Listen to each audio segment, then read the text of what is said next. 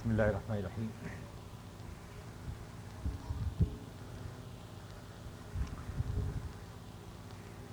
سیرت کا جو یہ بیان چل رہا ہے، میں چاہتا ہوں کہ اس کو سمیٹ لوں جلدی جلدی، تاکہ درس کا سلسلہ باقاعدہ طور سے شروع ہو سکے۔ پچھلے ہفتے جنگی وقت کے جو آخری مناظر تھے وہ آپ کے سامنے۔ حضور اقدس وسلم تشریف لے جا رہے ہیں زخمی حالت میں۔ یہاں پہ میں نے چھوڑا تھا۔ پہاڑی کے اوپر آپ چڑھ رہے ہیں۔ اور آپ کے آپ کے اوپر حملہ آور ہونے کے لیے مشکین دشمن جو ہیں، وہ حملہ کر رہے ہیں پورے آپ کو گھیرنے کی کوشش کر رہے ہیں۔ اور آپ کا حال یہ ہے کہ آپ کی پیشانی مبارک زخمی ہے۔ لہو لہان ہیں آپ۔ دندان مبارک شہید ہو چکے ہیں دانت آپ کے سامنے کے۔ اور کڑیاں کھود کی آپ کی گالوں میں گڑ چکی، آپ گڑھے میں گر گئے تھے۔ سہارا دیکھے صحاب کرام نے جناب علی متضر جناب صاحب نے آپ کو اٹھایا۔ چڑھنے کے قابل نہیں تھے آپ، تو آپ کو کاندھوں پہ رکھ کر کے اٹھایا۔ اور اوپر لے کے چڑھے۔ دشمنوں نے دیکھتے ہوئے کہ یہ غنیمت ہے موقع۔ اور پورا جتھا، پورا حملہ بولا۔ محفوظ مقام پر آپ پہنچے اور ابو سفیان نے نعرہ بلند کیا کہ ہم جیت گئے اور یہ اگلے سال مقابلہ رہے گا یہیں اسی جگہ۔ اس سے پہلے آپ سن چکے ہیں کہ صحابی رسول جناب مصحف ابن عمیر شہید ہو گئے تھے، جن کے ہاتھ میں جھنڈا تھا اسلامی۔ اور وہ مشابے تھے حضور اقدس علیہ صاحب تسلیم کے بالکل، اس لیے مسلمانوں میں یہ خبر اڑ گئی تھی کہ حضور اقدس نوز باللہ شہید ہو گئے ہیں۔ جس کی وجہ سے ایک مایوسی کا عالم تھا، دل چھوڑ بیٹھے تھے مسلمان۔ لیکن ایسے بھی لوگ تھے جنہوں نے یہ کہا کہ اب حضور کے بعد زندہ رہ کے ہم کیا کریں؟ جناب انس شہید ہو گئے، اسی آگ میں کود پڑے اور اتنے زخم تھے کہ اسی سے زیادہ زخم تھے ان کی جس اور ایسے کئی لوگ صحابہ کے نام اپنے لیے ڈھال بن گئے حضور کے لیے۔ تلواریں اپنے اوپر روک رہے تھے۔ تیر اپنے اوپر روک رہے تھے۔ اپنے ننگے جسم کے اوپر۔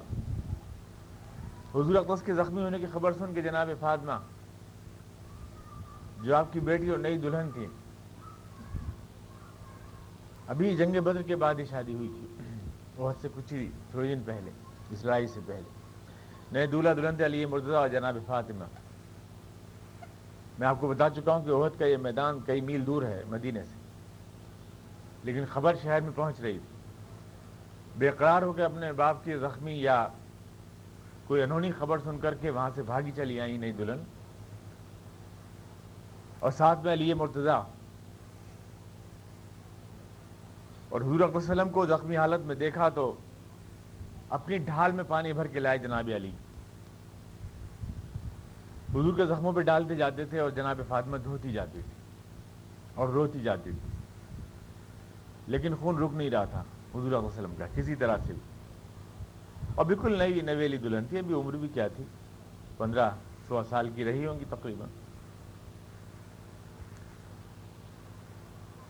دیوانہ وار وہاں سے پیدل بھاگی چلی آئی میدان میں۔ حضور اقدس کی خبر سن کر کے اور تمام عورتیں انصار کی نکل آئیں۔ ایک صحابیہ تھیں، انصاری صحابیہ، ان کے باپ، ان کے شوہر، ان کے بھائی۔ سب اس جنگ میں شہید ہوئے وحد کی جنگ میں۔ لیکن وہ یہ پوچھتی بھی آ رہی تھی کہ مجھے بتاؤ، حضور تو ٹھیک ہیں، حضور کو تو کوئی غزل نہیں پہنچا۔ لوگوں نے کہا، تمہارے شوہر شہید ہو گئے۔ کہا، کوئی پرواہ کی بات نہیں ہے۔ کسی نے کہا، تمہارے بھائی بھی۔ کوئی غم نہیں، حضور ٹھیک ہیں۔ کسی نے کہا کہ تمہارے باپ کوئی نہیں، مجھے حضور ٹھیک ہے جب حضور کو دیکھا، زخمی حالت میں دیکھا۔ لیکن کہہ لگے کہ کلو مصیبتیں بادل جھل یا رسول اللہ، آپ کو دیکھ لیا تو اب کوئی کوئی غم غم نہیں رہا حضور ایک عالم تھا، جناب فاطمہ دلانہ بھاگتی ہوئی آئیں اور خون رک نہیں رہا تھا۔ ایک زمانہ تھا جب میں ان فلسفوں سے متاثر ہوا تھا، جو اہل بیت رسول صلی اللہ علیہ وسلم کو مجرم بنا کے پیش کرتے ہیں۔ جناب حسن، جناب حسین اور اس پورے خاندان کو۔ اور اس کا نام رکھتے ہیں شیوں کی مخالفت۔ تو میں آپ سے یقین سے کہتا ہوں کہ اس وقت خود مجھے اہل بیت رسول سے کے سلسلے میں وہ وابستگی نہیں رہی تھی۔ اور ان کی کیفیت میں جو آج بھی ان فلسفوں کو دہراتے ہیں مسلمانوں کے سامنے، ان کے دل کی کیفیت میں محسوس کر سکتا ہوں۔ آج اپنے اس سے موازنہ کر کے۔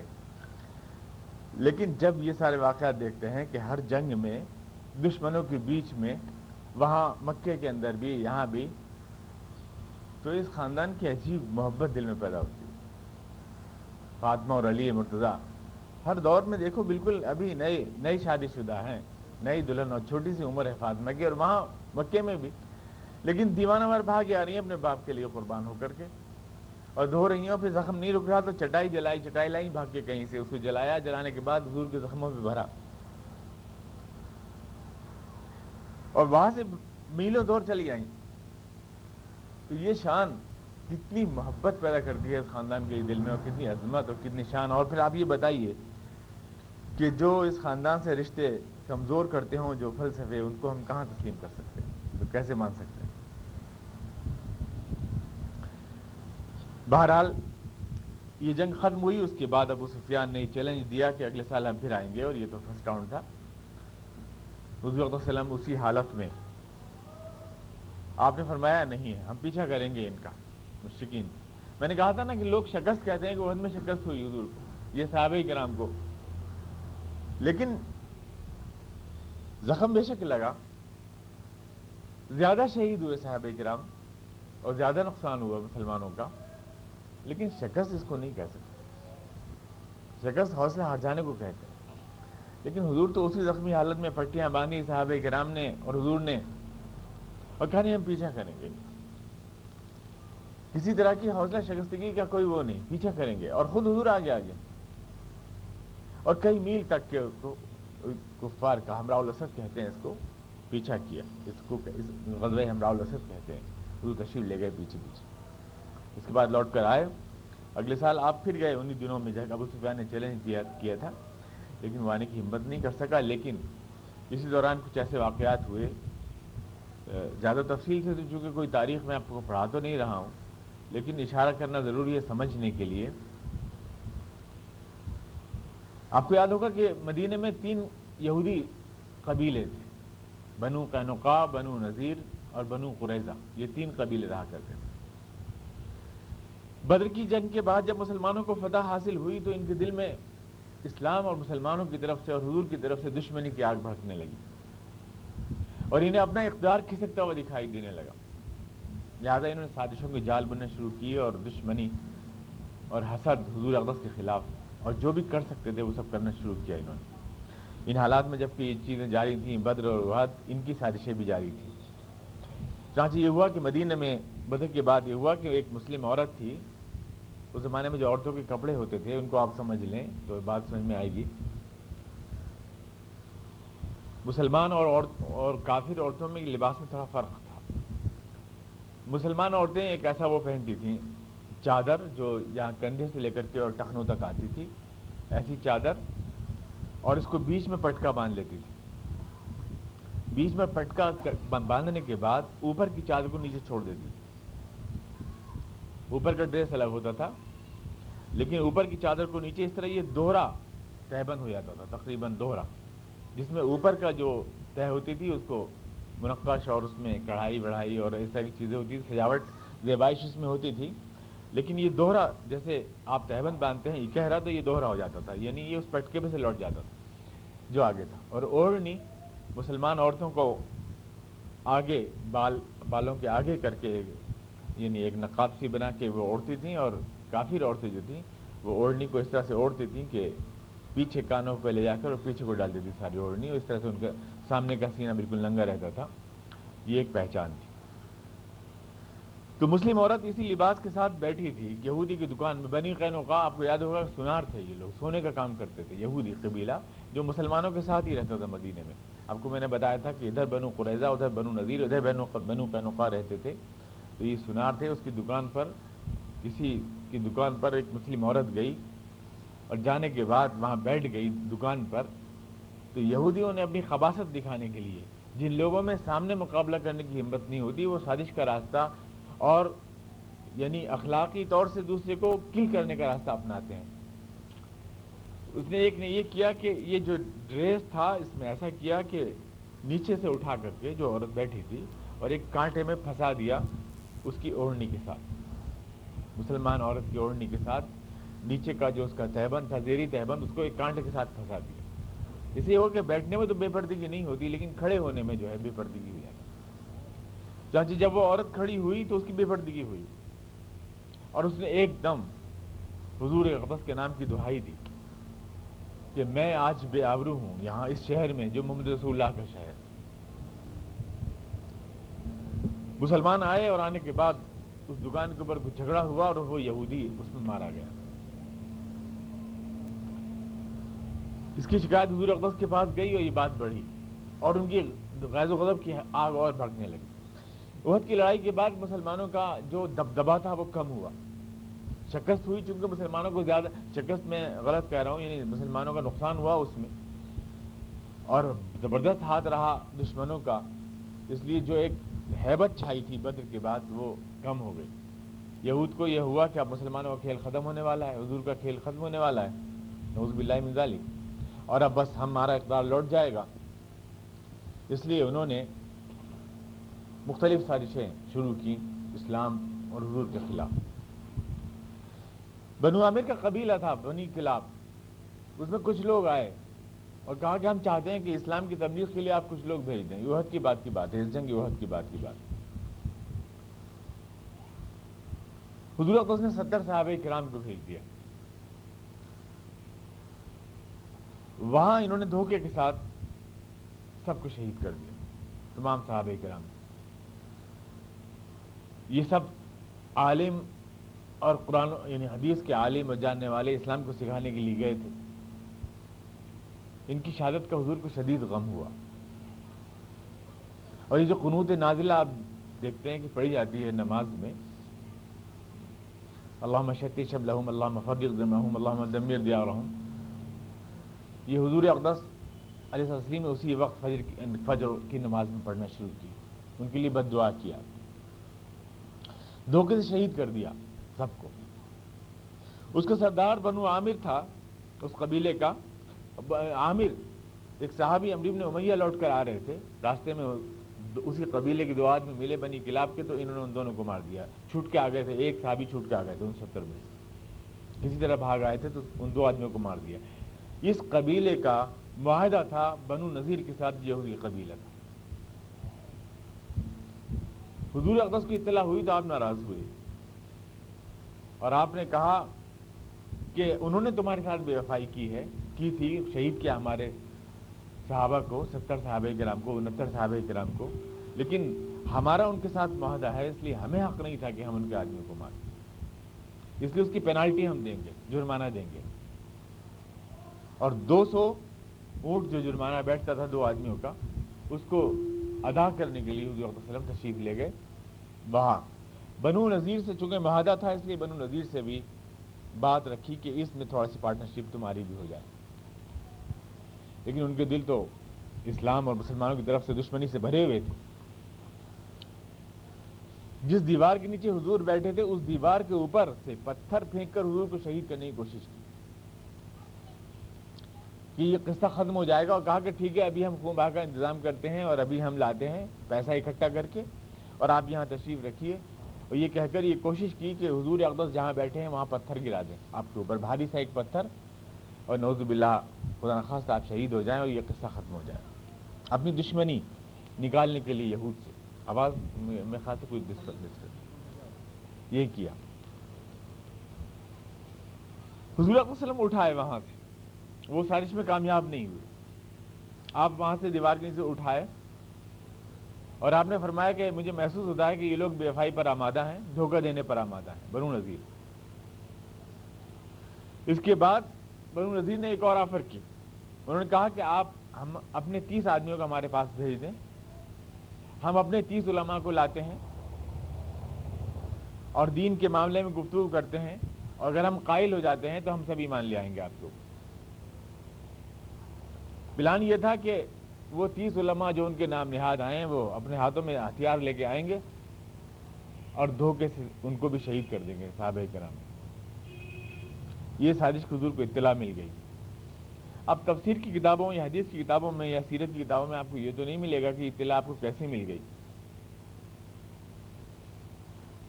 لیکن ہم جب حضور کی سیرت پر نظر ڈالتے ہیں تو ہمیں یہ محسوس ہوتا ہے کہ حضور کا نظام جاسوسی بےحد پختہ تھا۔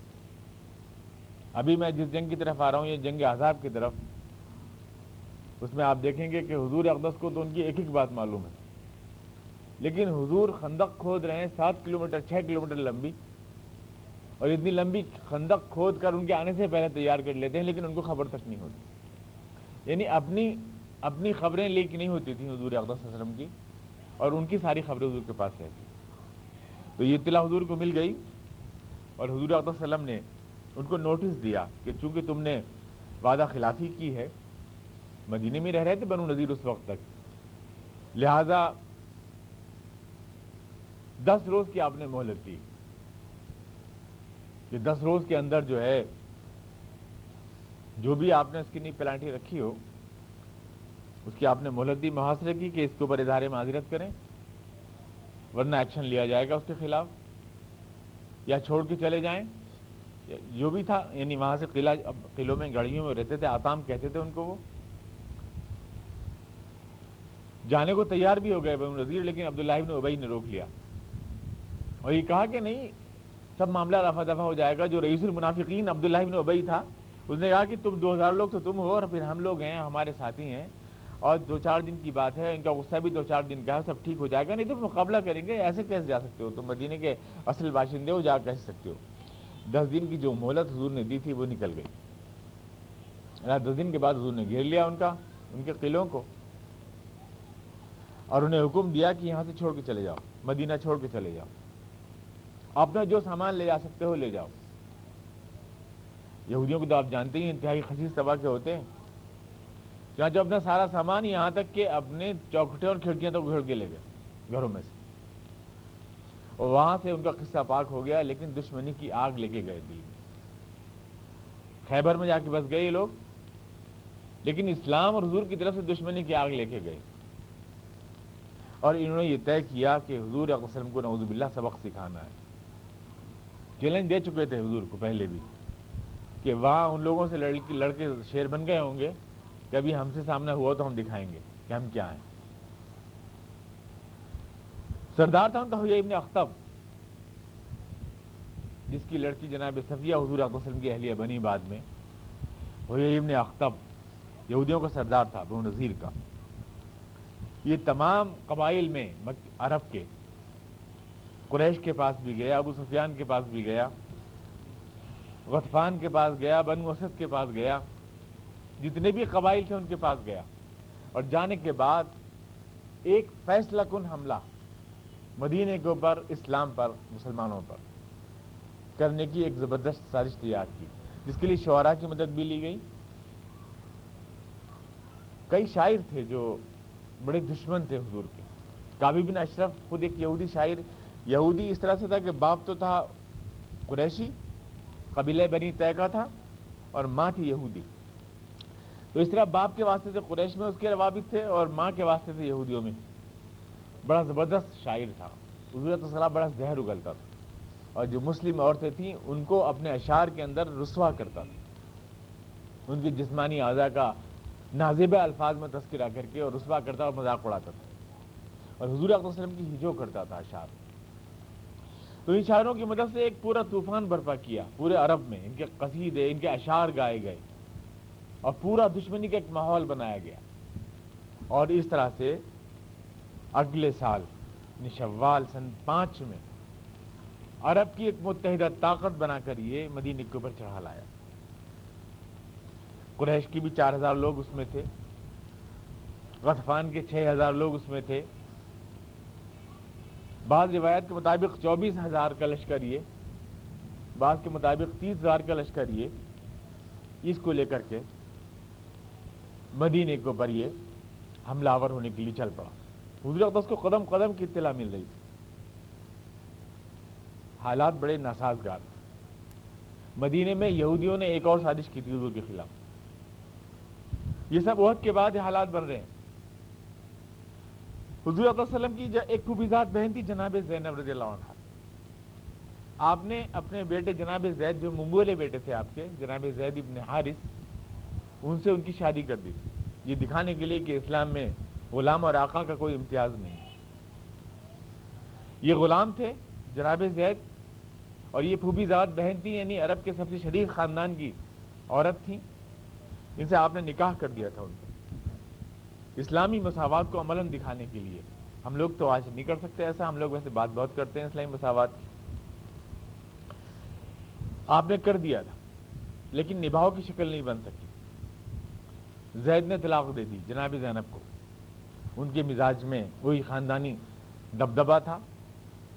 زید نباہ نہیں کر سکے، طلاق دے دی۔ حضور اقدس اور پھر قرآن کریم میں آیت نازل ہوئی کہ بیٹے صرف وہ ہوتے ہیں جو اصل بیٹے ہوں۔ بنائے ہوئے منہ بیلے بیٹے جو ہوتے ہیں، وہ بیٹے نہیں ہوتے۔ ہوا اکثر اللہ۔ قرآن کریم کی آیت نازل ہوئی۔ چنانچہ یہ ثابت کرنے کے لیے کہ زید آپ کے حقیقی بیٹے نہیں ہیں۔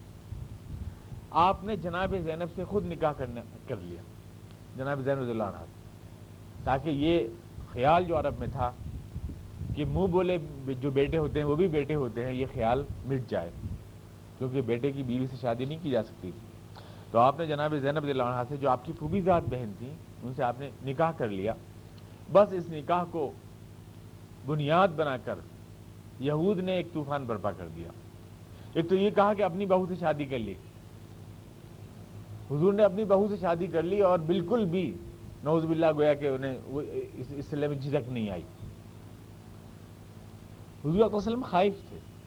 اسی بات سے کہ یہ پربینڈا کیا جائے گا۔ عرب کے ماحول میں جو چیز انتہائی بدنامی والی چیز ہوتی ہے، اگر میں ایسا کروں گا، تو یہ چیز جو ہے، ایک پروپینڈے کا موضوع بن جائے گی۔ منافقین تو رہتی تھی تلاش میں موقع کی، حضور کو بدنام کرنے کے لیے اور مسلمانوں کو بدنام کرنے کے لیے یہود کی ہمدردیاں ان کے ساتھ تھیں۔ لہٰذا ان کی متحدہ طاقت اسلام کو، مسلمانوں کو اخلاقی اعتبار سے بدنام کرنے کے لیے یہ ہر بار استعمال کریں گے۔ قرآن کریم میں اس بات کا تذکرہ کیا گیا ہے۔ پلما قضا زید منہا وطرن زوج نہ کہا لکھ اللہ سے اللہ یعنی جب زید نے طلاق دے دی تو ہم نے آپ سے اس کا نکاح اس لیے کیا۔ تاکہ لوگ یہ نہ سمجھیں کہ جو بیٹے ہوتے ہیں منہ بنائے ہوئے، وہ بیٹے ہی ہوتے ہیں، یہ رسم ختم ہو جائے۔ اور پھر ایک یہ کہ زید سے طلاق ہونے کے بعد جناب زین رضی عنہ کے لیے حضور سے موضوع کوئی رشتہ ہو بھی نہیں سکتا۔ لیکن اس کا یہ یہ رنگ دیا کہ حضور تو نوز باللہ پہلے سے ہی جناب زینب کو چاہتے تھے۔ اور وہی باتیں جو ہمارے ہاں ان لوگوں کا مسالہ بنی ہوئی ہے مستشقین کا اور دوسرے لوگوں کا، آج تک۔ یہ پروبینڈ کا ماحول برپا تھا حضور کے خلاف مدینے میں۔ ادھر سے یہ پورا لشکر آ رہا تھا مدینے پہ چڑھائی کے لیے۔ صحابہ کرام کی حالت بہت زیادہ اس وقت معاشی اعتبار سے نازک تھی۔ بنو قریضہ جو یہودی رہتے تھے مدینے میں، وہ غداری پر آمادہ تھے۔ اور منافقین ان کے ساتھ گٹھ جوڑ کیے ہوئے تھے۔ مسلمانوں کی معاشی حالت اور اخلاقی اعتبار سے حضور علیہ وسلم کے خلاف روبینڈا ہو رہا تھا۔ اور مسلمانوں کی کل فوجی طاقت تین ہزار لوگوں سے زیادہ نہیں تھی۔ اور ان کے مقابلے میں ان سے دس گنی طاقت مدینے پہ آ رہی جو چھوٹا سا ایک شہر تھا۔ تو ظاہر ہے کہ یہ بڑی سنگین صورت حال تھی۔ خود جو ہے یہودی مفکرین اس بات کو کہتے ہیں کہ ان حالات میں حضور علیہ وسلم نے، ڈاکٹر اسرائیل جو مشہور مورخ ہیں، یہودی وہ کہتے ہیں کہ اگر محمد صلی ان کی کتاب the messenger life of prophet Muhammad, ان حالات میں جس طرح سے فیس کیا محمد رسول اللہ علیہ وسلم نے حالات کو، وہ ہمارے لیے یعنی یعنی وہ ناقابل قیاس ہے کہ اتنی کم فوجی طاقت کے ساتھ، جس کے پاس ہتھیار بھی نہیں تھے۔ صحابہ کرام بھی قلیل تعداد میں تھے۔ اور مدینے میں بھی آپ کے خلاف پروپیگنڈے کا طوفان برپا تھا اور معاشی اعتبار سے بھی صحابہ کرام بھوکے تھے اور رسد بھی نہیں تھی کوئی۔ بنو قیضہ جو اندر رہتے تھے بغلی گھوسا وہ غداری پر آمادہ تھے۔ اور باہر سے ایک لشکر جرار چلا آ رہا تھا۔ ایسے حالات میں ایک انسان تین ہزار آدمیوں کے ساتھ، تیس ہزار کے لشکر کے سامنے کس طرح کھڑا ہوتا ہے؟ قرآن کریم نے سورہ عذاب کے اندر اس بات کو بیان کیا۔ لقد کان لکم فی رسول اللہ عصفت حسنت لمن کان یرج اللہ والیوم الاخر اے لوگو، تمہارے لیے رسول اللہ کے اندر بہترین نمونہ ہے۔ ہر شخص کے لیے جس کو اللہ سے امید ہے، جس کو آخرت پر یقین ہے۔ لمن کان یرج اللہ والیوم الاخر اس کے لیے ایک بہترین نمونہ ہے۔ قرآن کریم کی آیت جب پڑھی جاتی ہے، ہمارے واضحوں میں تو یہاں پر اس سے مراد لیتے ہیں یہ ہمیشہ یہی ہوتا ہے کہ حضور کسی ہم حضور کے طریقے پر آ جائیں یا حضور کی سنتوں پر آ جائیں اور یہ آیت اس میں پڑھی جاتی ہے کہ حضور بہترین نمونہ ہے اس ہے ہمارے لیے۔ تو اس سے مراد زیادہ زیادہ یہ لی جاتی ہے کہ ہم حضور کیسے کپڑے اور حضور کیسی شکل، یہاں پہ آ جاتے ہیں لوگ سے۔ اتنی بات۔ حالانکہ وہ بھی پورے معنی میں نہیں لیتے۔ لیکن قرآن کریم نے جس سیاق میں بولا ہے اس کو اور اس لفظ کو، وہ یہ ہے۔ تمہارے لیے بہترین نمونہ ہے۔ اس شخص کے لیے جس کو اللہ سے امید ہے اور جس کو آخرت پر یقین ہے۔ یعنی کس طرح سے اللہ پر امید رکھنے والے اور خدا پر یقین رکھنے والے کیسے ان حالات میں ثابت قدم رہتے ہیں اور کس طرح دشمنوں کے مقابلے میں سفارہ ہوتے ہیں۔ یہ بہترین نمونہ ہے، یہ قرآن کریم بھی کہنا چاہتا ہے۔ اور اس کا مطلب یہ کہ جو لوگ مشکلوں سے ہراساں ہو جائیں، انہیں نہ اللہ سے کوئی امید ہے، نہ آخرت پر ان کو یقین۔ ہے دو لفظ، تین لفظ بولے قرآن کریم، دو لفظ۔ لمن کا ید اللہ علیہ الآخر؟ اللہ سے امید جس کو ہو، اللہ پر یقین، آخرت پر یقین، اور اس یقین سے پھوٹنے والی امید جو اللہ پر ہوتی ہے۔ تو اللہ پر ایمان اور آخرت پر ایمان، ان دونوں کا وہ پوائنٹ جس پہ یہ دونوں ایمان جوائنٹ ہوتے ہیں وہ ہے رسول کا اسوا بننا رسول جس کا اللہ پر یقین ہے جس پر اللہ پر ایمان ہے اور آخرت پر یقین ہے، وہ اس کے لیے رسول کی زندگی بہترین نمونہ ہے۔ یعنی ان دونوں ایمانوں کا جوائنٹ پوائنٹ جو ہے وہ رسول اللہ صلی اللہ علیہ وسلم ہے۔ یا قرآن کریم جس سنت کو بیان کر رہا ہے، وہ سنت صرف آپ کی انفرادی سنت نہیں ہے کوئی۔ یا آپ کی جو ہے تراش و خراش کی سنت نہیں ہے نا میں آپ سے عرض کروں صفائی کے ساتھ۔ جس طرح سے اس آیت کو مڑا جاتا ہے۔ بلکہ یہ سورہ احزاب کی آیت ہے اور سورہ احزاب کی کانٹیکس میں بیان کی گئی ہے۔ احزاب کہتے ہیں لشکر کو، لشکروں کو۔ حزب کہتے ہیں عربی میں لشکر کو۔ احزاب ہے اس کی جمع۔ اس کے اندر یہ آیت بیان کی گئی اور اس کے بعد قرآن کریم کی جو آیات آگے آ رہی ہیں، وہ دیکھیں جو اس کا مطلب واضح کرتی ہیں۔ ولما الحزاب قالوا هذا ما وعدنا الله ورسوله صدق اللہ رسول اور اس روز سارے عرب کے لشکروں کو جب اکٹھا دیکھا، اللہ نے اس کے رسول نے، اس کے رسول صحابہ کرام نے جب اکٹھا دیکھا، تو ان کی زبان پر یہ بات آئی کہ سچ کہا تھا، اللہ نے اس کے رسول کہ حق کی راہ میں یہ مشکلیں تو پیش آتی ہی ہیں۔ وہ مشکلات سے ہراسا نہیں ہوئے، بلکہ ان کو اللہ کے وعدوں پر یقین مزید بڑھ گیا۔ وصدق اللہ رسول وما زادہم اللہ ایمان و تسلیمہ اور اس متحدہ دشمنی کو دیکھ کر تو ان کا ایمان اور بڑھ گیا، نہ وہ ہراسا ہوئے، نہ وہ لرزا ہوئے، نہ وہ ترسا ہوئے، اور بڑھ گیا۔ من المؤمنین رجال صدقوا ما آت اللہ علیہ۔ قرآن کریم نے کہا، یہ نہایت میں اگر آپ غور کریں۔ ممتحین اگر یوں کہے وزلزلو زلزالا شدیدہ واقعی مسلمانوں کو وہ امتحان بڑا شدید تھا۔ ممتحن جب یوں کہے کہ امتحان بڑا شدید تھا، تو یہ شاباش ہوتی ہے۔ یہ شاباش ہوتی ہے طالب علم کے لیے یہ امتحان واقعی بڑا سخت تھا۔ اور یہاں امتحان لینے والا خود کہہ رہا ہے کہ وزل ضلع زلزال شدیدہ۔ یہ بڑا سخت امتحان تھا جس میں کھڑے اترے صحابہ کرام۔ آپ کو یاد ہوگا طائف میں رسول اقدس علیہ صاحب تسلیم کے پتھر مارے گئے، آپ کے گھٹنے زخمی کیے گئے، آپ کے ٹخنے تک توڑ دیے گئے۔ قرآن کریم نے۔ یعنی وہ، میں نے ایک بار کہا تھا آپ سے کہ طائف جو تھا، رسول وسلم کا یوم آزمائش تھا۔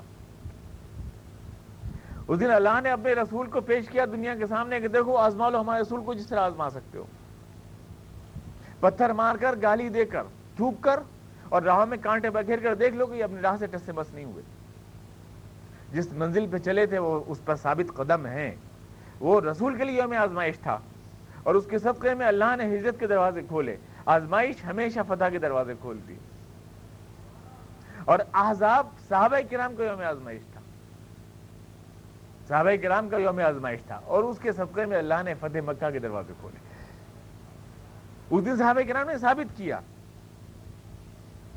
کہ وہ لا الہ اللہ کی شہادت دیتے ہیں، وہ خالی ہوٹوں سے نہیں دیتے۔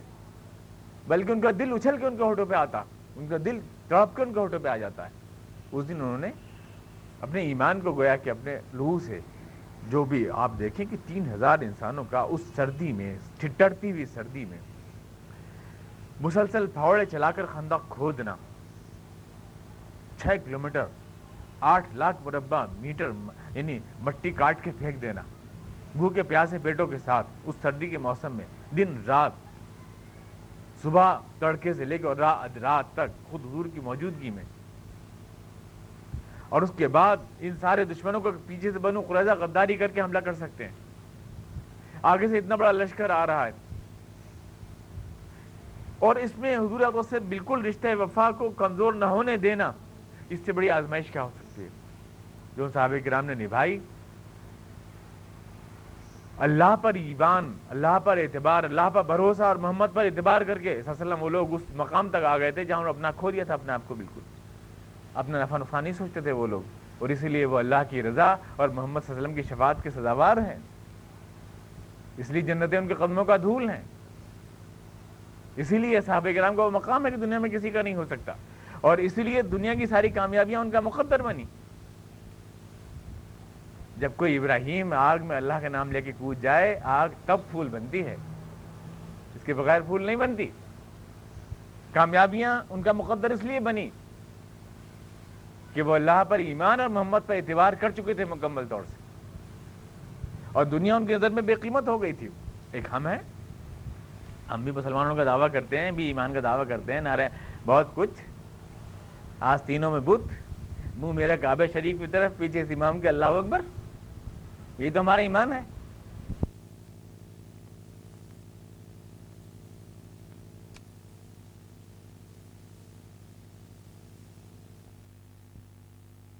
رنگ عذاب کے آج آپ کے سامنے آ رہے ہیں۔ شوال سن پانچ۔ قرآن کریم نے فراج تحسین پیش کیا اللہ نے۔ من المؤمنین رجال صدقوا معاہد اللہ علیہ۔ یہ وہ لوگ ہیں جنہوں نے ان وعدوں کو سچا کر دکھایا جو انہوں نے اللہ سے کیے تھے۔ من المؤمنین رجال صدقوا معاہد اللہ علیہ۔ فمنہم من قضا نحبہ ومنہم من ينتظر ان میں سے کچھ ایسے تھے جنہوں نے اپنی منزل مراد پا لی، اللہ کے پاس پہنچ گئے اور کچھ ایسے تھے جو اپنی باری کا انتظار کر رہے ہیں۔ ومنہم من وما بدلو تبدیلا اور حالات کی کوئی سنگینی ان کے قدموں میں لرزش نہ لانے پائی۔ صحابہ کرام کو اس سے بہتر فراجی تحسین نہیں ہو سکتا۔ حضور نے فرمایا صحابی کا نجوم۔ میرے صحابہ ستارے ہیں، ستارے۔ یہ تو ستاروں کا وہ قافلہ ہے جو آنے والی تمام نسلوں کی رہنما ہے ہمیشہ۔ اور جس کی وفاداری کی داستانیں ان پہاڑیوں پر آج تک لکھی ہوئی ہیں۔ ان پہاڑیوں کے دامن میں ان کی جھنکاریں آج تک گونجتی رسول کے قدموں میں آئے آئے تھے وہاں سے ہجرت کر کے اور وہیں قدموں میں سو گئے۔ لوٹ کے بھی نہیں گئے اپنے گھروں میں۔ وہیں لوٹ، وہیں سو گئے۔ اپنے کاروبار اپنے گھر چھوڑ کر لوٹ کے نہیں گئے۔ اور اپنا سب کچھ تج دیا اور قربان کر دیا۔ اور پھر اس وقت جب خندق خود رہی ہے، تو باواز بلند، ایک ہی نعرہ تھا، نحن الذین بایعوا محمدہ ہم نے محمد اللہ کے ہاتھ پر قسم کھائی۔ الدین یہ کہ ہم جب تک زندہ رہیں گے ان کے ساتھ رہیں۔ ماں بقین نہ آبدا جب تک بھی رہیں۔ گے یہ ہم نے قسم کھائی۔ حضور اقدام سے صحابی کے نام کو جمع کیا اور کہا کہ بھئی یہ صورتحال درپیش ہے۔ مسئلہ یہ ہے کہ ادھر یہود ہیں، ہمارے بغلی گھونسا۔ ادھر سے یہ لشکر چلا آ رہا ہے۔ آتش انتقام سے لبریز یہودیوں نے بھڑکایا تھا۔ یہودی یہودی سازش پر آمادہ، منافقین سازش پر آمادہ، بنو نذیر، بنو قینوقا اور بنو قریضہ تین یہودی قبائل۔ دو کو تو حضور نے نکال دیا تھا مدینے سے۔ اس کی جلن انہیں کھائی جاتی تھی۔ ایک قبیلہ مدینے میں تھا، بنو قریضہ موجود تھا ابھی۔ اندیشہ تھا اس کی طرف سے غداری کا۔ اور پیرپینڈے تھے صحابہ کرام حضور کے خلاف۔ ادھر سے چلا آ رہا ہے اور صحابہ کرام کی معاشی حالت بھی بڑی ناگفتہ بے تھی۔ کیا کیا جائے؟ کہ آپ نے مشورہ کیا؟ اب تک تو چھوٹے چھوٹے لشکر تھے۔ عہد میں آیا، تین کا یا پانچ ہزار کا۔ بدر میں آئے، ہزار بارہ سو لوگ، لیکن اب تو یہ پورا عرب چلا آ رہا ہے۔ پورے قبائل چلے آ رہے ہیں۔ اور ہماری حالت یہ ہے کہ ہمارے پاس اسلحہ تک نہیں، کوئی چیز نہیں۔ کیا کریں؟ آپ نے مشورہ فرمایا۔ صحابی رسول جناب سلمان فارسی نے مشورہ دیا کہ ہمارے ایران میں یا رسول اللہ یہ قاعدہ ہے کہ ایسی حالت میں جب دشمن کا طاقت زیادہ ہو، اس سے بچاؤ کے لیے ہم ایک خندق کھود لیا کرتے ہیں، کھائی کھود لیا کرتے ہیں۔ تو اگر مدینے کے اوپر کھائی کھود لی جائے، تو لشکر رک جائے گا کھائی کی اس طرف۔ حضور کو یہ رائے پسند آئی۔ اور اس سے ہمیں یہ نمونہ ملتا ہے کہ اسلام کے مفاد کے لیے ہم دوسری قوموں کے تجربات سے بھی فائدہ اٹھا سکتے ہیں۔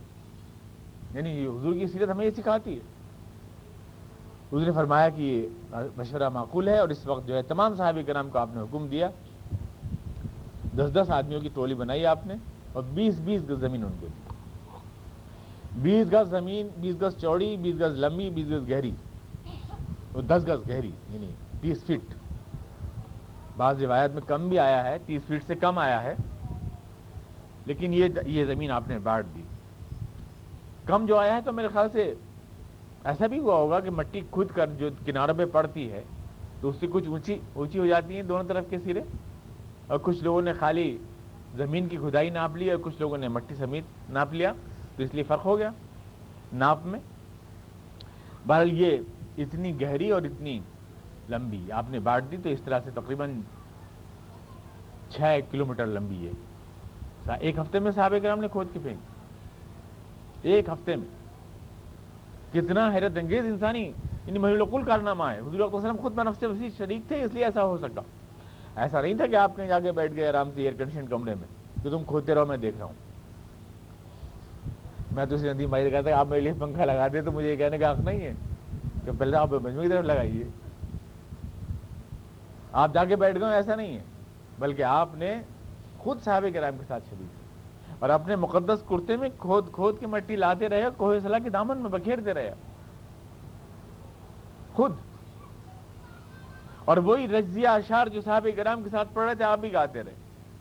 اللہم عائشہ اللہ عائش اللہ اے خدا، زندگی تو بس آخرت کی ہے۔ وہاں کا آرام مل جائے، یہاں کا کیا آرام؟ وہاں جا کر کے آپ پھینک رہے تھے مٹی۔ سلمان فارسی آپ کے ساتھ تھے، آپ نے کہا تھا، سلمان، منا اہل بیت۔ سلمان، تم فارس سے آئے پر ہمارے گھر والے۔ ہمارے ساتھ رہو گے ہمارے گھر والے۔ یہ مٹی آپ پھینک رہے تھے۔ اور آپ سے میں نے کئی بار عرض کیا کہ حضور کا آپ اس وہی ہر جگہ دیکھیں گے کہ آپ ہر موقع پہ ایسے قربانی کہ آپ نہ صرف شریک رہتے ہیں بلکہ سب سے آگے رہتے ہیں۔ وقت کے بعد زخمی اور چور چور حالت میں تھے صحابہ کرام، سب زیادہ زخمی تو خود حضور اقدس تھے۔ لیکن ہمراہ الاسد ابو سفیان کا پیچھا کرنے کے لیے جو لشکر گیا، اس کی سربراہی آپ فرما تمام ہنین کی لڑائی میں جب سب لوگ ہمت ہار چکے تھے اور سب لوگ چلے گئے تھے اکیلا چھوڑ کر حضور وسلم کو، تو آپ اکیلے میدان میں کھڑے تھے تلواروں اور تیروں کی باڑھ کے اندر۔ اور فرما تھے نبی اللہ قزیب میں خدا کا سچا نبی ہوں، اس میں کوئی جھوٹ نہیں ہے۔ اکیلے آپ کھڑے تھے۔ علی مرتضی فرماتے ہیں کہ ہمیشہ تیروں تلواروں کی بچھاڑ میں ہم رسول اللہ کی اوٹ لیا کرتے تھے۔ یعنی آپ اس مقام پہ کھڑے ہوتے تھے جہاں کوئی بہادر سے بہادر آدمی بھی کھڑا ہونے کی ہمت نہیں کر سکتا۔ ہم آپ کی اوٹ لیا کرتے تھے۔ اشجاء العرب تھے آپ۔ انہیں کی لڑائی میں آپ نے دیکھا؟ ہمراہ الاسد میں آپ نے دیکھا۔ بدر میں میں نے آپ کو بتایا۔ آپ نے انصار کو واپس کر دیا۔ آپ نے کہا، نہیں، علی تم، نہیں، حمزہ تم، میرے چچا۔ اور میرا چچزاد بھائی جو آگے داماد بھی بننے والا ہے، تم تم اپنی جان پیش کرو، تم اپنا خون پیش کرو۔ ہر موقع پر حضور اقدس جو ہے اس میں آگے رہتے ہیں۔ اور کئی مثالیں آئی ہیں۔ زکات کا حکم آیا تو آشا تم پہلے کنگن اتارو، اپنے زکات تم دو۔ مٹی کھودنے کا نمبر آیا تو سب سے پہلے حضور کھود رہے ہیں۔ غلاموں کنیزیں بٹی اور فاطمہ مانگنے آئیں کہ مجھے بھی حضور کوئی غلام بتا ہو۔ تو آپ نے کہا، تمہارے لیے نہیں فاطمہ۔ تمہارے لیے نہیں۔ تم تو سبحان اللہ پڑھا کرو، تینتیس دفعہ نماز عصر کے بعد تینتیس مرتبہ سبحان اللہ، تینتیس مرتبہ اللہ اکبر اور چونتیس مرتبہ یعنی الحمد للہ جو اللہ اکبر پڑھا کرو، یہ تمہارے لیے غلاموں کنیزوں سے بڑھ کر ہے۔ فاطمہ اپنی بیٹی کو واپس کر دیا خالی ہاتھ۔ اور یہ حکم دیا کہ قیامت تک میرے خاندان میں کوئی زکات نہیں لے گا۔ تاکہ کسی کو یہ موقع نہ ملے کہ عظیمت کی ساری داستانیں پیسہ جمع کرنے کا ڈرامہ تھی یا کوئی نہ کہہ سکے قیامت تک۔ تو یہ دیکھیں گے حضور اس کا آپ آخر تک۔ جو لوگ کہتے ہیں نا کہ حضور زندگی میں نمونہ ہے، نمونہ خالی اس میں نہیں، سب میں دیکھتے جاؤ نمونہ۔ یہ ساری باتوں میں دیکھتے جاؤ نمونہ۔ لوگوں نے بس کرتے کے ناپ میں نمونہ دیکھ رکھا ہے اور کسی میں نمونہ ہی نہیں دیکھ رکھا ہے۔ دو چار چیزیں جو نمائشی ہیں، اس میں نمونہ دیکھتے ہیں بس لوگ۔ اور ساری آیت و حدیث کو اسی بولو اوندھا دیتے ہیں، ساری چیزوں کو۔ وہ کردار جو رسول کا ہے، مکمل۔ اور جو مشکلات کے اندر حضور کردار پیش فرماتے ہیں، وہ ہے ہمارے لیے نمونہ۔ اور یہی مطلب ہے شاید لقت کان لکوں کی رسول حسن جہاں حضور نے مشورہ فرمایا، یہ خندق کھودنی شروع ہو گئی اور آپ خود کھود رہے تھے اور ڈھیر لگا رہے تھے۔ کھودتے کھودتے راستے میں، راہ میں صحابہ کرام کو کئی کئی دن، تین تین دن لگ جاتے تھے کھانا کھائے ہوئے۔ حضور کے پاس شکایت کے لیے آئے اور کہا کہ حضور، کمر سیدھی نہیں ہو رہی، ٹوٹی جا رہی ہے کمر۔ اور ہم نے جو ہے بڑے بڑے پتھر باندھ رکھے ہیں پیٹ، تاکہ کمر ٹوٹے نہیں ہماری کھودتے میں۔ خندق کھودتے میں کمر نہیں ٹوٹے، اس لیے آپ کرتا اٹھا کے دکھایا کہ پتھر بندھا ہوا ہے۔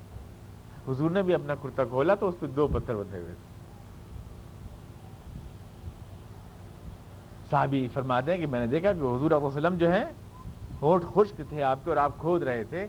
اور مجھ سے حضور کی حالت دیکھ ہی نہیں گئی اور میں اپنی بیوی کے پاس گیا۔ اور میں نے کہا، میں نے حضور کی اس حالت میں دیکھا ہے کہ آپ کے ہونٹ خشک ہیں۔ اور آپ کے پیٹ پہ دو پتھر ہیں اور آپ کھود رہے ہیں کندک اور تم اگر کچھ ہو، لاؤ، تو کھانے کے لیے لاؤ، میں حضور کو دے کے آؤں۔ تو انہوں نے کہا خدا کی قسم، ہمارے پاس اس بکری کے علاوہ کچھ بھی نہیں ہے جو دروازے میں بندی ہے. اور تھوڑا سا ستو ہیں۔ تو میں نے اس بکری کو ذبح کیا اور میں نے کہا، حضور، میرے پاس کچھ ہے، آپ گھر تشریف لے چلیں اور تھوڑا سا کچھ تناول کر لیں۔ کئی روز کے واقعے سے آپ ہیں۔ تو آپ نے کہا کہ نہیں، میں ان کے بغیر جو میرے صحابہ ہیں، ان کے بغیر اکیلا نہیں کھاؤں گا۔ اور سب کو لے کے آپ گئے۔ اور آپ نے کہا، اپنی بیوی سے کہہ دینا کہ پکا کے رکھ لے۔ اور اس کے بعد اس کے بعد چادر ڈھک دے اور میں دیتا جاؤں گا سب کو۔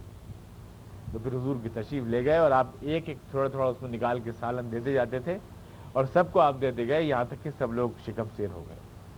یہ روایت میں کہ سب لوگ اس میں شکم سیر ہو گئے اور آپ نے سب کو تھوڑا تھوڑا کر کے کھلا دیا۔ یہ بھی رویہ رہا کہ آپ نے اکیلے ان کے بغیر گوارا نہیں کیا۔ اور اس کے باوجود عالم یہ تھا کہ چٹان نہیں ٹوٹ رہی تھی ایک صحابہ کے نام آئے حضور کے پاس کہ حضور ایک چٹان آ گئی ہے، وہ ٹوٹ نہیں رہی۔ اور آپ جائیں، آپ ذرا توڑ دیں۔ تو حضور کدال لے کے تشریف لے گئے اور حضور نے وسلم نے اللہ اکبر کہہ کے پہلی کدال ماری اور چنگاریاں اڑی کدال کے ٹکراؤ سے۔ تو آپ نے اللہ اکبر کہا اور آپ نے فرمایا کہ قیصر روم کے محل مجھے دے دیے گئے۔ اس کے بعد دوسری کدال آپ نے ماری، آپ نے اللہ اکبر کہا اور آپ نے کہا کہ کس طرح فارس کے محلات میرے حوالے کر دیے گئے۔ اس بعد تیسری کدال آپ نے ماری اور آپ نے پھر اللہ اکبر کہا اور آپ نے کہا یمن کے یمن کے محلات مجھے عطا کر دیے۔ اس میں کیا ملا آپ کو؟ کوئی آج کل کے عارف بلّہ ہوتے تو یہ کہتے کہ واہ، یہ اس فاقے کے عالم میں بھی محلات کے خواب دیکھ رہے ہیں۔ یہ تو کہتے ہیں۔ کہ انہیں قیصر و کسرا کے محل یاد آ رہے ہیں، اس فاقے کے اندر۔ اس کو میٹرسٹک دنیا پرستی کہتے، یا اقتدار پرستی کہتے۔ اور کہتے کہ اسلام میں اقتدار کا کوئی دخل نہیں ہے، اسلام میں دنیا ماتب کوئی دخل نہیں ہے۔ چاہے اپنے آپ دنیا بھر لیں کتنی بھی۔ دوسروں کی دنیا دین بنانے والے اور آخرت بنانے والے، دیکھا یہی کہ اپنی دنیا بنا لیتے ہیں۔ دوسروں کی آخرت کے چکر میں، ان کی تو آخرت بنے نہ بنے، ان کی دنیا بن جاتی ہے ان لوگوں کی۔ لیکن یہ کہ حضور علیہ وسلم نے اس موقع پر جو کچھ بھی فتوحات کے خواب دیکھے، ظاہر ہے اپنے لیے نہیں، بلکہ اسلام کے لیے دیکھے۔ اور پھر یہ صاف ظاہر ہے کہ حضور نے جب یہ خواب دیکھے تو اسلام کے لیے ایسے خواب دیکھنا کوئی جرم نہیں ہے۔ یا کوئی یہ قابل اعتراض بات نہیں ہے کہ ایسے خواب دیکھنے والوں پہ الزام تلاشیاں کی جائیں۔ نام نہاد دیندار طبقے کی طرف سے۔ اس کے بعد حضور علیہ وسلم جو ہے یہ ہوا اور اس کے بعد دس گز چوڑی اور پانچ یعنی گہری یہ خندق کھد گئی۔ اب یہ جب لشکر آیا وہاں سے، تین طرف سے مدینہ میں آپ کو بتا چکا ہوں کہ گھرا ہوا ہے باغات سے اور نخلستان سے اور پہاڑوں سے۔ چونے کے پہاڑ اور اس طرح کے پہاڑ ہیں۔ ایک طرف سے کھلا ہوا ہے، ادھر ہی آپ نے خندق کھو دی۔ ادھر سے پورا راستہ آپ نے بند کر دیا آنے کا۔ اب جب یہ لشکر آئے اور کوہ صلاح کے دامن میں آپ خیمزن ہو گئے صحابہ گرام کو لے کر اور پورے اس پہ ڈسپلے کر آپ نے پوری خندق کو بس صحابہ گرام کو پھیلا دیا۔ تاکہ کوئی ادھر سے پار کرنے کی ضرورت نہ کر سکے۔ انہیں معلوم ہی نہیں۔ پوری خندق خود کے تیار ہو گئی۔ یہ چھ کلومیٹر کی، پانچ کلومیٹر کی خندق خود کے تیار ہو گئی۔ یہ آٹھ لاکھ مقام میٹر مٹی خود کے تیار ہو گئی۔ ان کو خبر بھی نہیں ہوئی۔ یہاں آنے کے بعد ابو سفیان کے سربراہی میں جب یہ لشکر پہنچا، تو عقل گم گئی ان لوگوں کی۔ کہا، واللہ، یہ تو عجیب چال چلی ہے محمد نے۔ تو عجیب چال چلی ہے، عرب میں تو کبھی ایسا ہوا نہیں۔ اب ایک دوسرے کا منہ تک رہیں گے، آپ کیا کریں؟ ساری بھاگ دوڑ، ایک سال کی جد و جہد قبائل کو جوڑ کے لائے تھے، اکٹھا کیا تھا، آگ بھڑکائی تھی۔ اشار گائے گئے تھے، جلسے کیے گئے تھے، ماحول بنایا گیا تھا۔ اور یہاں پر یہ یہ تو محفوظ ہے۔ انہوں نے ایسا انتظام کیا کہ آگے کچھ کر نہیں سکتے ہم۔ کیا کریں؟ غطفان والے الگ ٹھہر گئے اور یہ قریش الگ ٹھہر گئے، یہود یعنی دوسرے قبائل بنو بنو سلیم والے الگ ٹھہر گئے۔ کیا کریں؟ کیا مشورہ کریں؟ کیسے کریں؟ اب اب کیا کریں مقابلہ؟ اور صحابہ کرام یہاں پھیلے ہوئے تھے کہ ادھر سے اگر کوئی آنے کوشش کرے یا تیر پھینکے یا گھوڑا کدانے کی کوشش کرے تو ہم اس کو یہاں سے روکیں، مقابلہ کریں اس کا۔ کئی روز تو اسی گوبوں گو میں گزر گئے، ان کی سمجھ میں کچھ نہیں آیا کہ کیا کریں؟ اور پھر کوشش کی ایک روز کودنے کی۔ امریب نے عبدبود ایک بہت بڑا بہادر تھا۔ مشہور تھا کہ ایک ہزار آدمی بھی اس کا مقابلہ نہیں کر سکتے۔ پورے عرب میں اس کا نام تھا۔ پیر کے نیچے کھال کو اونٹ کی دبا کے کھڑا ہو جاتا تھا اور سو سو آدمی زور لگاتے تھے، اس کے پیر کے نیچے سے کھال کھینچ نہیں پاتے تھے۔ اتنا طاقتور تھا۔ کود کے آ گیا ادھر۔ نوفل تھا ایک، اس کے ساتھ وہ کود کے آ گیا اور اس نے آن کے چیلنج کیا۔ کہ مسلمانوں، کون ہے جو میرا مقابلہ کرے گا تم میں سے؟ کسی کی ہمت نہیں ہوئی۔ جناب علی مرتضی کھڑے ہوئے۔ حضور علیہ وسلم کے داماد۔ اور کہا کہ حضور حضور سے عرض کیا کہ حضور، میں اس کا مقابلہ کرنا چاہتا ہوں۔ چھوٹی سی عمر تھی۔ جناب علی مرتضی بالکل نوخیز، ابھی نوجوان تھے۔ جیسا میں نے اپنے عرض کیا ابھی شادی ہوئی تھی۔ حضور نے شفقت سے فرما دیا، علی، یہ ابد ہے اور آپ نے بٹھا دیا۔ دوبارہ پھر اس نے چیلنج کیا، کون کھڑا ہوتا ہے میرے مقابلے میں؟ پھر جناب علی مرتضی کھڑے ہوئے۔ کہ حضور، میں اس کا مقابلہ کروں گا۔ آپ نے فرمایا، علی، یہ ابد ہے۔ پھر بٹھا دیا۔ دوبارہ پھر اس نے چیلنج کیا تو پھر حضور نے اجازت دی کہ جاؤ اور اس کا مقابلہ کرو۔ طوفان، پہاڑ، دیو ہیکل، پہاڑ جیسا۔ اس کے سامنے ریلی بہت چھوٹے قد کے تھے۔ علی مرتضی بہت چھوٹے قد کے تھے۔ بس تقامت تھے۔ جناب ابو بکر صدیق رضی اللہ تو بہت لمبے تھے۔ عمر فاروق رضی اللہ بھی بہت لمبے تھے۔ چوڑی ہڈی کے تھے۔ اور یہ یہ جو تھے، ابو بکر صدیق رضی اللہ دبلے پتلے تھے۔ لیکن لمبے لمبے تھے دونوں۔ اور جناب علی مرتضی بہت چھوٹے تھے۔ میں نے آج ایک سنایا تھا لطیفہ کہ وہ ایک بار جا رہے تھے تو سورج پیچھے تھا۔ ابو بکر صدیق اللہ عنہ، عمر فاروق اللہ عنہ، جناب علی مرتضیٰ، یہ ساتھ ساتھ جا رہے تھے۔ تو سایہ پڑ رہا تھا سامنے، تو عربی میں جب آپ لنا لکھیں تو ایسا ہوتا ہے کہ لام بنتا ہے لمبا سا، اور پھر ایک علیف بنتا ہے لمبا سا، اور بیچ میں نون بنتا ہے چھوٹا سا۔ ابو صدیق نے کہا کہ علی فینا کہ نون ہی فی لنا علی ہمیں ایسے لگ رہے ہیں جیسے لنا کا نون لگتا ہے۔ یعنی بیچ میں ادھر لمبے ادھر لمبے اور بیچ میں جیسے لنا کا نون ہوتا ہے۔ تو عربی میں لا کہتے ہیں نتھنگ نہیں کو کہتے ہیں لا۔ عمر علی مرتضی نے کہا کہ لولا مکن لگن تم لا۔ ہاں اگر میں نے رہوں تو تم لا ہو جاؤ گے۔ یعنی تم کچھ بھی نہیں رہو گے۔ تو آپ اس کے قد کا اندازہ لگائیں کہ جناب علی مرتضی کا قد بہت چھوٹا تھا۔ تو علی عبدود بہت لمبا چوڑا پہلوان اگر سامنے گئے تو ہنسا دیکھ کے۔ کون ہے بھتیجے؟ بھتیجے کون ہو تم؟ کیوں اپنی جان کے دشمن ہوئے ہو؟ جنابی علی مرتضی نے فرمایا کہ اب دبت تمہیں یاد ہوگا کہ تم نے عرب میں یہ اعلان کیا تھا کہ عرب کا کوئی بھی آدمی اگر مجھ سے تین چیزیں مانگے گا تو میں اس کو ایک چیز ضرور دوں گا۔ تمہیں یاد ہے؟ ابدود نے کہا مجھے یاد ہے۔ تو علی مرتضی نے کہا کہ میں تم سے تین چیزیں مانگتا ہوں۔ پہلی بات تو یہ کہ تم اسلام قبول کرو۔ تسلیم ہے۔ اس نے کہا مجھے منظور نہیں ہے۔ تو علی مرتضی نے کہا کہ تم یہاں سے واپس چلے جاؤ، لشکر لے کے اپنا۔ منظور ہے؟ تو اس نے کہا مجھے منظور نہیں ہے۔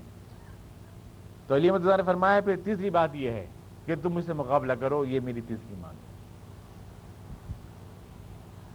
بہت زور سے ہنسا کہنے لگا، مجھے امید نہیں تھی کہ اس آسمان کے نیچے کوئی شخص مجھ سے یہ مطالبہ بھی کرے۔ گا یہ چیلنج بھی کرے گا اور یہ کہہ کر اور کہا کہ میں پودنے ہو تم، ذرا سے میں تمہیں قدر کرنا نہیں چاہتا۔ علی متضا نے فرمایا، لیکن میں تو چاہتا ہوں۔ اس سے بےتاب ہو گیا، اس نے اپنے گھوڑے کے اوپر ایک تماچا رسید کیا غصے میں۔ اور تلوار اٹھا کر حضرت علی کے اتنے زور سے ماری کہ انہوں نے اس کو ڈھال پہ روکا۔ ڈھال حالانکہ پھسلوا ہوتی ہے اور لوہے کی ہوتی تھی اپنے ڈھال پہ روکا تو ڈھال کے ٹکڑے اڑ گئے اس کے۔ اور ڈھال کے ٹکڑے ہونے کے بعد تلوار نیچے آ کر سر پر لگی ہے۔ علی مرتضی رضی اور خون جاری ہو گیا، سر سر پھٹ گیا۔ اس کا نشان تھا زندگی رہا۔ حضرت علی مرتضی کے ماتھے پر ذوالقرنین نام ہے علی مرتضی کا۔ یعنی دو سینگ، ذوالقرنین کہتے ہیں دو سینگ والے۔ پہلا زخم تو لگا یہ عبدود کے ہاتھوں، ماتھے کے ایک سائڈ میں۔ اور دوسرا زخم لگا اب ابن ملجم کے ہاتھوں، جس نے آپ کو شہید کیا تھا دوسری سائڈ میں۔ تو یہ دو ماتھے ماتھے پہ نشان جو بن گئے اس کی ذوالقرنین کہتے ہیں علی مرتضی تو یہ نشان بن گیا تھا عبد کے تلوار کا۔ اس کے بعد جناب علی مرتضی نے وار کیا اور اس وار میں وہ مر گیا، مارا گیا۔ وہ نعرے تکبیر بلند کیا حضرت علی مرتضی نے۔ نوفل بھاگا پیچھے کو پلٹ کے جو دوسرا بہادر تھا۔ اور پلٹ کے بھاگنے میں اس کا گھوڑا جو تھا، اسے خندق میں نیچے گر گیا۔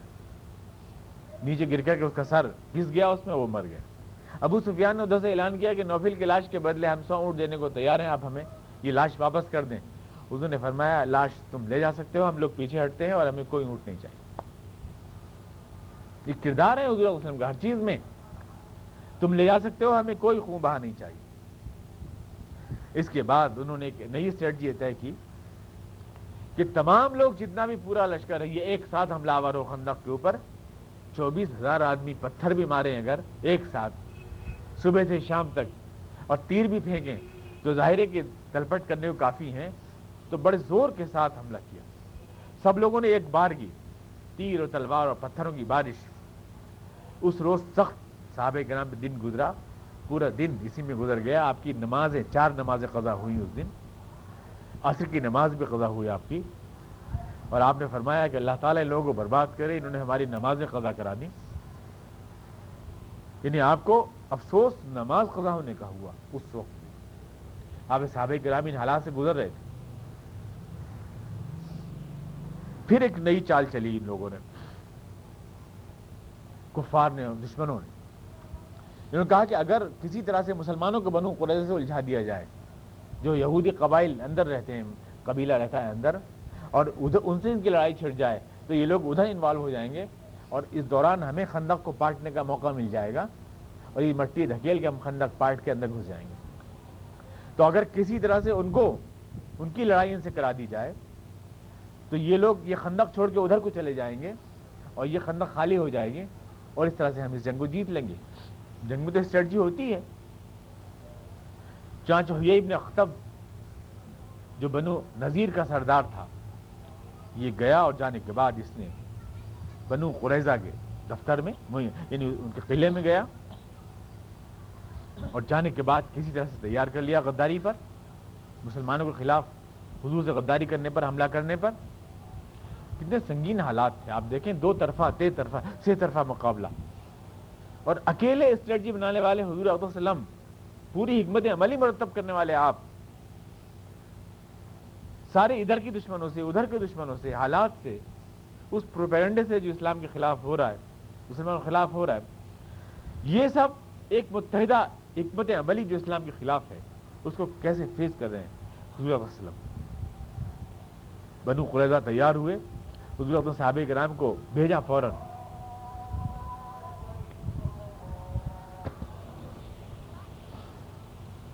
صحابی کرام کو حضور نے بھیجا کہ جا کے پتہ لگائیں کہ کیا بنو قریضہ مسلح غداری پر آمادہ ہیں؟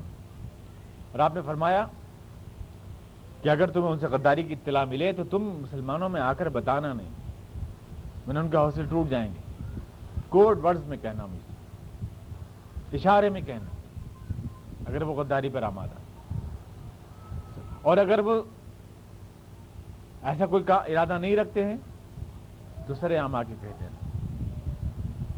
تو حضور اقدس کی بھیجے ہوئے صحابہ گرام یا آپ کے جاسوس جب آئے، تو انہوں نے آ کے کہا، ازل وقارا یہ وہی لوگ ازل وقارا جو دھوکے سے لے گئے تھے صحابہ گرام کو اور شہید کر دیا تھا۔ تو انہوں نے ازل وقارا یعنی حضور کو اشارہ دیا کہ حضور یہ غداری کا کیس وہ لوگ غداری پر آمادہ ہیں۔ یہ لفظ سننے کے بعد حضور پریشان نہیں ہوئے، بلکہ حضور مسکرائے۔ کیوں؟ اور کس طرح مقابلہ کیا آپ نے اس غداری کا؟ اور کس طرح سے فیس کیا؟ ادھر کے لشکر کو بھی، بنو قریضہ کو بھی؟ یہ بڑی دلچسپ موڑ ہے کہانی۔ اگلے درس میں انشاءاللہ آپ سے